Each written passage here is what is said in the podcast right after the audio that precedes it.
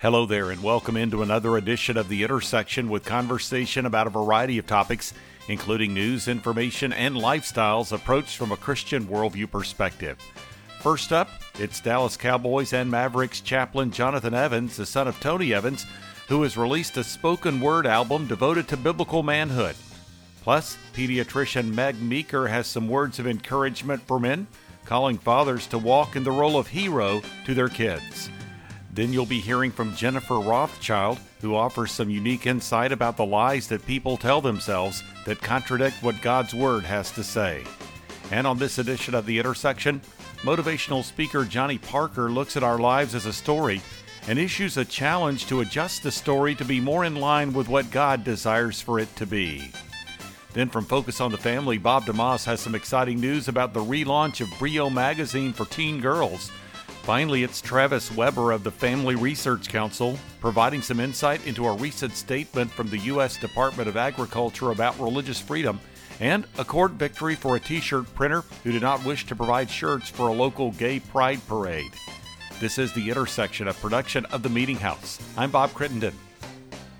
Jonathan Evans ministers at Oak Cliff Bible Fellowship in Dallas, where his father, Tony Evans, is a senior pastor. Jonathan also serves as chaplain for the Dallas Cowboys and the Dallas Mavericks. He has released a spoken word album entitled Jaywalk, which challenges men to walk boldly in the principles of the scriptures. This is Jonathan Evans now. Obviously, jaywalking is, is is walking across the street when it when it's not kind of allotted or when it doesn't seem time to or when it's um, not the proper spot. And in this culture, um, it seems like there's so many things riding against uh, men in our culture. There's so many um, uh, men that are not involved and not being where they're supposed to be. And God has called us, and we're waiting for the right time in our life to cross to be the men that God has called us to be. Well, there may not be a right time. You just have to do it. And so um, it's calling men um, using a lot of the material that my dad has written in Kingdom Man and also um, a lot of biblical references to really give a creative way to challenge men and encourage men of all ages um, to cross to become the men that God has called them to be. So we talk about um, really defining it the right way and what the God's expectations are uh, for man, but in, for men. But instead of you know sitting down and reading a book, which is something you can't really meditate on uh, like people do with music, I wanted to do it in a different and creative way to where when when men are moving, they can still be encouraged. Mm. A lot of times with uh, with books and different resources of that nature, you have to have time to sit down and dedicate time to read. But when you have something on your iPod or on your iPhone or um, or riding in your car, you can continuously be challenged and really meditate on what God God's expectations are for your life. Mm. So when we talk about creative communication with respect to these concepts. And I really, really like the concept here. Give us some examples, if you would, of, of some ways that you really wanted to to think and speak outside of the box with respect to this material. Well, yeah. So, um, example. The reason why I did this is because I wanted to create a new um, a new way of of doing discipleship. I wanted to be able to create a bridge between the boomers and the millennials um, it's hard to get a millennial as fast as we're running and moving around to to sit down and to just have a study and just read through a book. But if you, we could listen to something and then engage in something that is attractive to us while also being challenged, and then the boomers can come in and say, well, let's talk about what this really means and what does the scripture say about this, then we can have deeper meaning and have meditation. And so that brings those two worlds together uh, and so that's why I wanted to do it. And then using spoken word is just an attractive way um, to be challenging when you're able to make words connect and use um, um, little uh, catchphrases to make people really think. Um, it really creates something that's not really that much used, at least in the Christian realm, um, for for discipleship, for bringing two mm. worlds together, and for challenging a group of people, men specifically who really need to be challenged to step up. Because really the question today is where are the men? Women are asking that question. Um, uh, the bible asked that question. Um, if, if i can find some good men i can make some things happen. And so uh, the garden of eden was asking that question. Uh, genesis 3 um, 6 says adam was with her while she was in her disobedience. So we can't just talk about eve and point at the woman who God gave us. We have to talk about why we were passive and allowing certain things to happen. The question is, where are the men? And so that's what mm. we're defining uh, in this album, Jaywalk. Jonathan Evans here on The Intersection. You can find out more by visiting the website, jonathanblakeevans.com.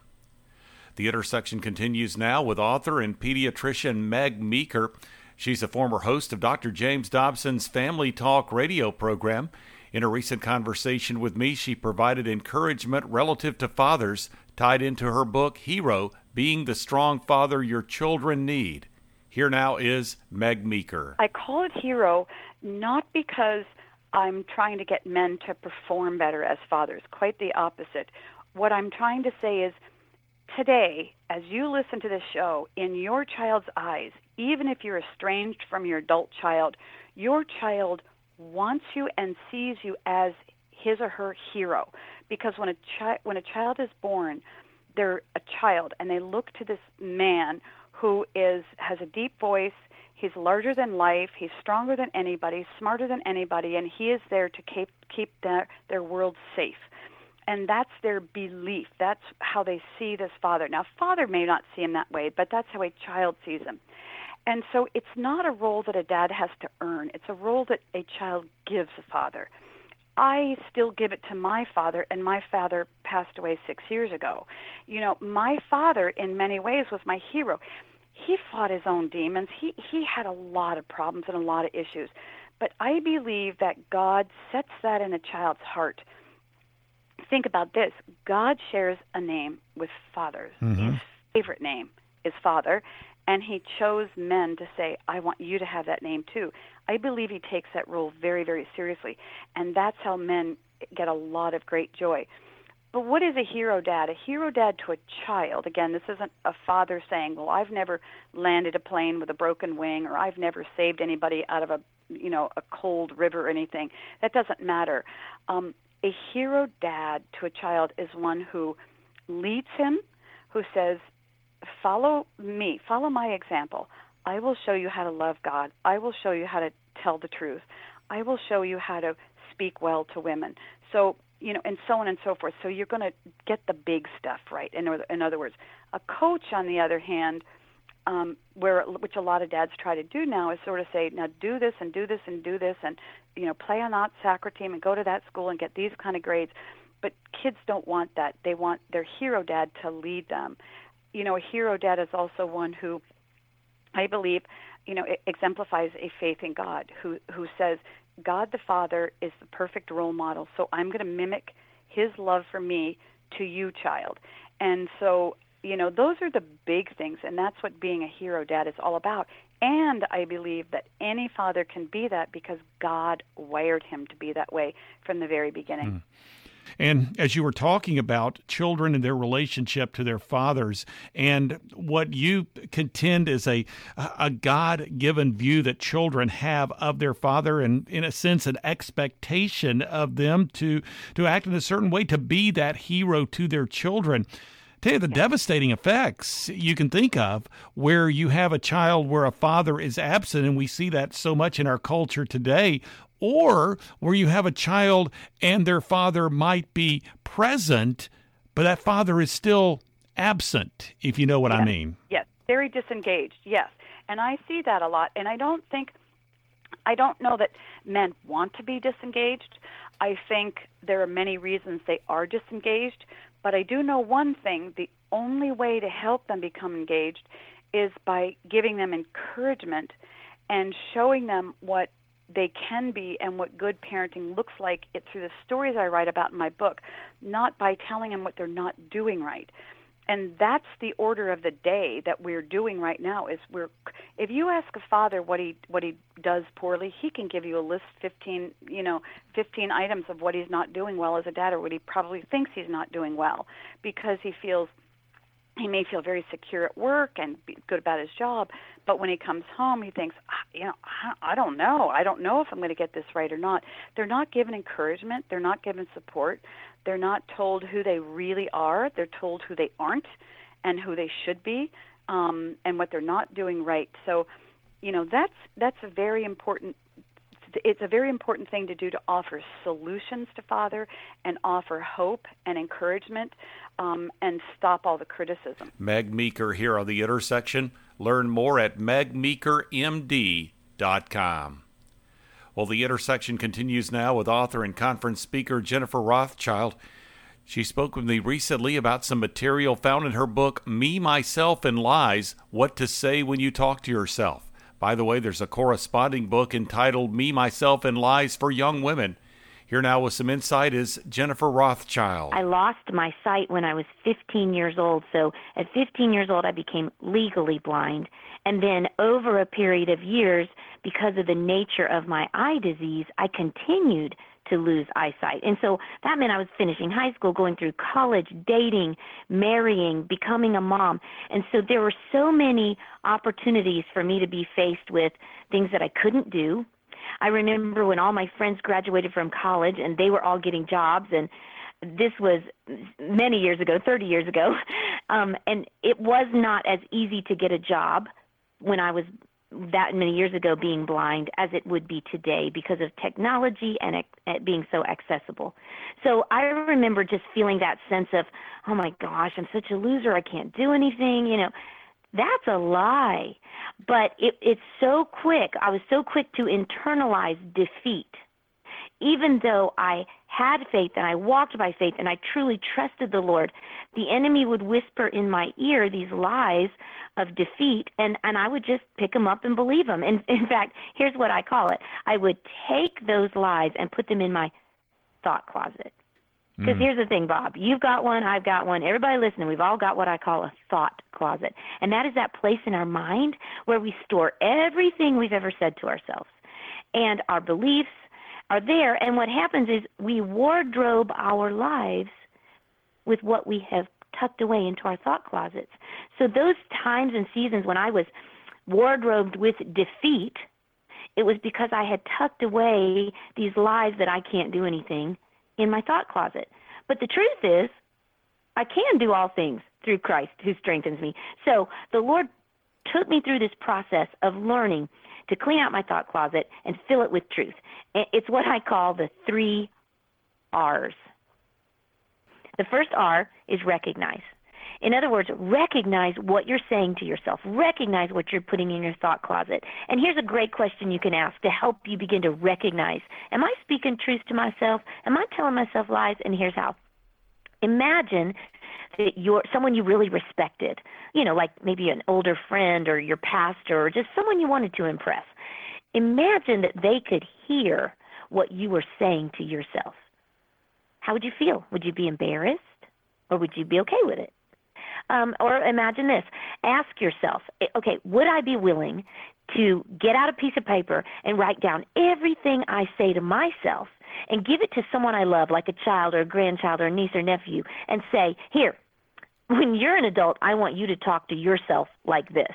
mm. So if the answer is no, chances are you aren't saying things to yourself that are true or productive. So that helps you, first of all, recognize. Okay? Then that leads you to the second R, which is refuse. In other words, if you're not telling yourself the truth, if you're speaking lies to your own soul, then you need to refuse those lies. I mean, that's what Second Corinthians chapter 10 tells us that we are to hold every thought captive at the door of our thought closet. Okay, well, scripture doesn't exactly say it that way, but it says we should hold every thought captive to the obedience of Christ. In other words, don't let that lie into your thought closet. Refuse it. So for me, if I'm saying, Jennifer, you're such an idiot, well, I recognize that's a lie. So I refuse it and I don't let it in, but then I go to the third R, which is to replace. Replace it with the truth. Well, the truth is Ephesians 2 I am the workmanship of Christ. So I let that truth into my thought closet. And then I wardrobe my life with the truth that I may not be perfect, but I am perfectly accepted because I am the workmanship of Christ. That was Jennifer Rothschild here on The Intersection. You can learn more about the book by going to me, myself, and. Her site is jenniferrothschild.com. Well, this is The Intersection Podcast, a weekly production of the Meeting House. You can learn more by visiting the website meetinghouseonline.info. There you'll find a link to the download center marked Meeting House On Demand, through which you can listen to and download audio files of recent guests featured on the Intersection podcast. Also, through that site, you can subscribe to the podcast and have it delivered to your podcast receiving software, including iTunes, on a weekly basis. Two blogs are accessible. One is The Three, with three stories of relevance to the Christian community. It is released weekly. Plus, there's commentary from the Meeting House in the front room you can also follow me on Twitter and access the Meeting House Facebook page. Video content is accessible also. Again, that website address is meetinghouseonline.info. Well, Johnny Parker is an author, leadership consultant, and motivational speaker. When he spoke with me recently, he discussed some concepts that he relates in the book Turn the Page Unlocking the Story Within You. Here now is Johnny Parker. I find that in my life and many people that I've worked with, and uh, that every life tells a story. Uh, every leader's life tells a story in every arena of our lives, whether it's our faith, whether it's our fitness, our finances, our family. There's a story being told. And I ask the question: Is your life, is your leadership, is are these different arenas of your life, your family, your fitness, your finances, everything, your career, is it telling the story that you wanted to tell? And I say it can uh, what inspired it for a long time, Bob, I felt stuck in a bad story. Uh, spiritually speaking, I kind of I kind of had my script of what my story was supposed to be, but then of course there's the scriptures. So you either you do the mm. script or you do the scriptures. Oh, I like that. Yes. And uh, yeah, yeah, yeah. So um, and uh, so anyway, um, I, so I felt stuck in a, in a really bad story. I um, uh, I had a dear friend betray my trust. I, I lost a dream consulting job. I, I began to have health challenges, uh, depression, and panic attacks. And so for a while, I, I felt stuck in a bad story, and uh, I really wrestled with uh, Jesus' words. You know, I came to give you life and life more abundantly. And I said, what does that look like? What does that smell like? What does that feel like? Um, you know, because this this can't be it. Uh, and so what inspired it was was encouraging people to get unstuck, um, demand bold truth about your life, your challenges, and your strengths. Um, begin to see your challenges in a different light, in a different way. That uh, God allows adversity and He allows challenges, and it's called pruning or refiner's fire or um, you know, uh, sifting as wheat uh, to make us more like, to make us like Christ and that our lives are fruitful. So I just felt like I want to encourage people to really get unstuck and to understand that for your story to really make sense, we must tear up the script um, and understand that Jesus, as he says in, it says in Hebrews 12:2, that he is the ultimate author of the story. And until we surrender our story, our life to him, uh, our stories will never make sense. Hmm. When Jesus says, deny yourself. So in Mark 8:34, Luke 9:23 says the same thing. And quite quite honestly, I used to wish this verse wasn't in the Bible because it made yeah. me so uncomfortable. Yeah. Where the words are, if any man desires to come after me, I call it DTF. He must deny himself, take up his cross, and follow me. It's not man or woman; it's a person. If you desire to come after me, um, and and I like that language, desire, because I think what Jesus is saying is you don't have to do this, but apart from doing this, a person's life is filled with futility, frustration, foolishness, fruitlessness, and um, and and and so you get the book of Ecclesiastes where the refrain throughout the book is, um, you know, chasing after the wind. I've given myself to wine, to women, to wisdom, to wealth, and I can't get any satisfaction. It's like grasping after the wind until he comes to chapter 12, and he says, now I get the conclusion of the matter is to fear God and keep His commandments. So, for me, I I I was really uncomfortable with that language of deny yourself, pick up your cross, follow me. I was fine with Psalm 23. I was fine with the blessings mm-hmm. of God, but but but but my thinking uh, as an immature follower of Christ, how am I going to get fulfilled and fulfillment doing this? It made no sense to me but uh, I believe these things I described earlier, and sometimes of feeling stuck in a bad story, was the very things that caused me to have to tear up my script and come to a place of surrender and understanding that surrender is not a one-time deal. It's it's it's it's a lifestyle. It's it's I'm supposed to live that way every day, not just at the yearly revival, um, but I am to live a life that way every day. So that's what I mean by being stuck. Um, I really battled. I really wrestled with, and it showed up in my marriage. Now, here I am as a marriage and family counselor, and and I have to go sit on the counselors, and we, my wife and I had to go sit with a counselor uh, because I was trying to uh, control the story and not surrender the story. Mm. Johnny Parker here on the intersection. His website is johnnyparker.com. Well, the intersection continues now with Bob DeMoss. He serves as Vice President of Content Development for Focus on the Family. He's also the publisher of Brio, which is a magazine oriented toward teen girls. In our recent conversation, he discussed the culture into which the magazine is being relaunched. With some more information about Brio, here's Bob DeMoss. I have in front of me a copy of 17 magazine, and um, the topics that you read that they're talking about are lesbian sex, how to flirt, uh, girls get real about the moment they knew they weren't straight, birth control, zodiac signs, and then there's a lot of misinformation. Like for example, um, teen girls. If you pick up a magazine like 17, this is an, ex- an actual quote that I'm reading here on the topic of gender. They say, "quote Even if you you've always considered yourself straight." That doesn't mean you can't develop feelings for another girl. Sexuality is a spectrum. Plus, you don't have to put a label on your feelings for sexuality if you don't want. And considering that more than half of young people aren't straight, you're not the only person dealing with these feelings. End quote. Well, first off, more than half aren't straight. That is a bold-faced lie. Where did that come and, from? My goodness. I know exactly. So, uh, you know, Bob, it was interesting because the um, New York Times called for an interview on the launch of Brio. NPR called.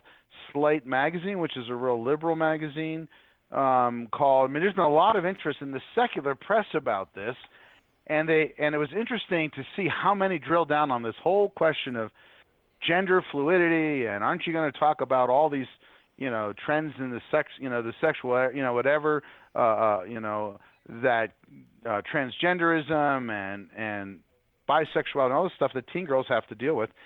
And I said, um, first off, the most generous numbers show that three percent, maybe five percent of young people would not consider themselves straight, contrary to what 17 magazine has said here. So first off, we're going to deal in the facts. Secondly, you know that suggests that there's 95% who are and who care about other topics. So since we we would like to address the broad spectrum of issues, we're not going to get all obsessive in, in something that's of interest to such a small portion of the overall marketplace because we've got to speak to the core of our um, target audience, our target demographics, and we like to cover a lot of other things that are super important, like bullying and human trafficking. And the upcoming issue touches on the issue of suicide. I mean, a lot of other big issues that teen girls, peer pressure, and you know, social media habits, and you know, you go across the issues. There's so much more to, to talk about and to apply the lens of Scripture to. So that's where we're going to dial in.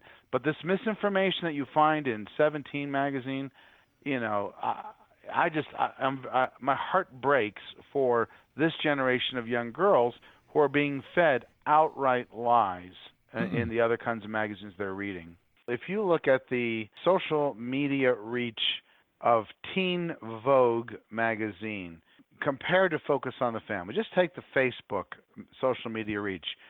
Teen Vogue has more than double the number of Facebook followers. They have 5.2 million, and all of Focus on the Family has 2.2 million. That's just one magazine. So we're talking about trying to light some candles with Brio in a very large uh, space, and it's one that um, I think we can be salt and light, but we sure would covet prayers too because – you know, Satan doesn't like people messing around with his territory.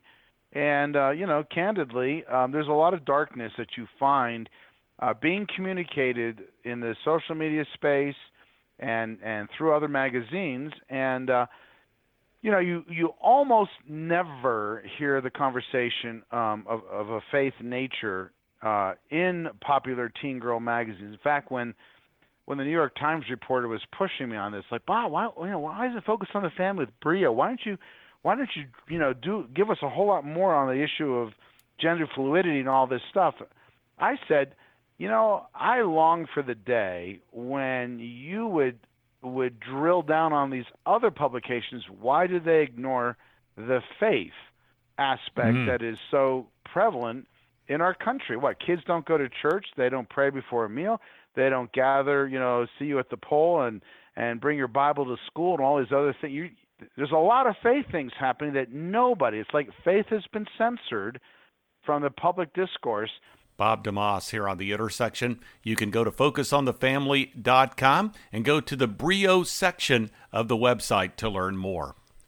Well, finally, on this edition of the Intersection podcast, it's Travis Weber, director of the Center for Religious Liberty at the Family Research Council. He discussed several matters relative to religious freedom, including a new policy statement by the U.S. Department of Agriculture on religious liberty. He also discussed a Kentucky t shirt printer who had experienced an appeals court victory in an instance in which he declined to provide shirts for a gay pride parade.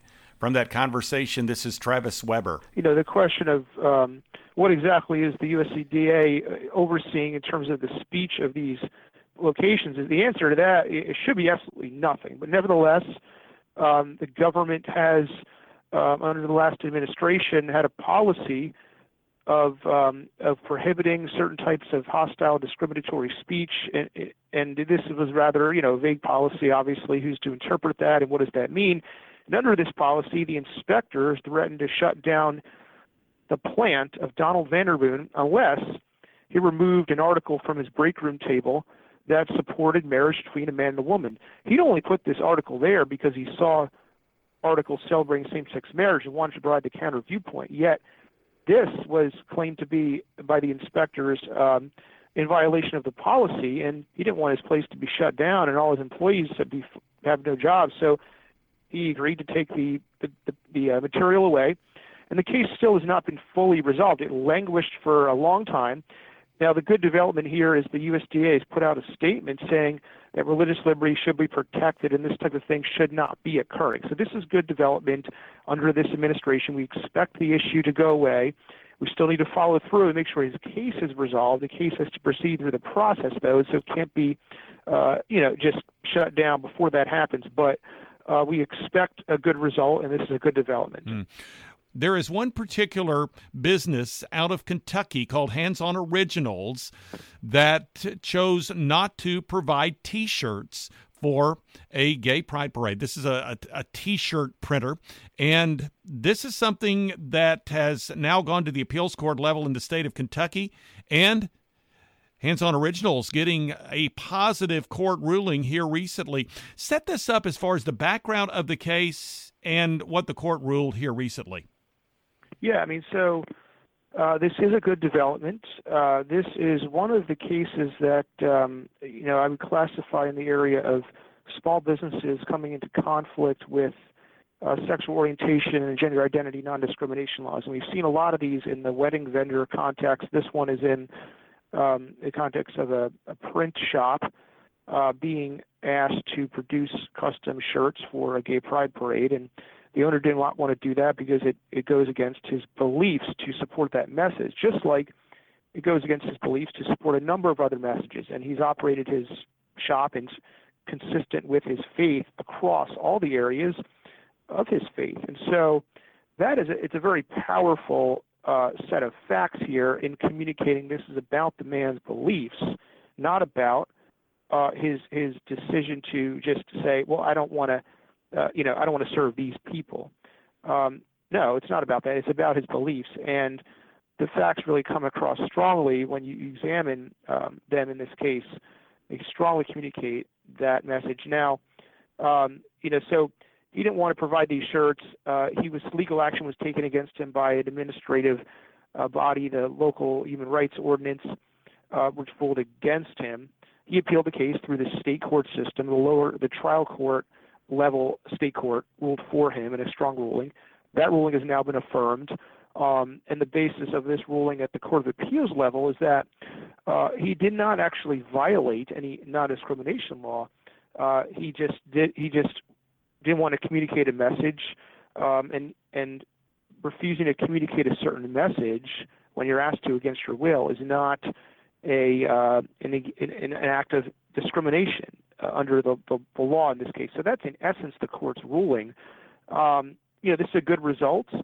Um, obviously, you know, we need protections for all these small businesses in these various scenarios. So this ruling certainly protects him. I'm not sure how far it would go in a number of other contexts, but it's a good result. We applaud it. We think the reasoning is correct and uh, of reaching this result, and, and we hope that um, if it's appealed, that it is affirmed in the higher courts. Travis Weber here on The Intersection. The Family Research Council website is frc.org. Well, that just about wraps up this edition of the Intersection Podcast, a weekly production of the Meeting House. Again, that website address is meetinghouseonline.info. You'll find a link to the download center marked Meeting House On Demand. Also, you can get subscribed to the Intersection and have it delivered to your podcast receiving software, including iTunes, each week. Two blogs are accessible. One is The Front Room with devotional thoughts and commentary from the Meeting House. The other is The Three with three stories of relevance to the Christian community. You can also follow me on Twitter and access the Meeting House Facebook page. You can get connected to video content as well.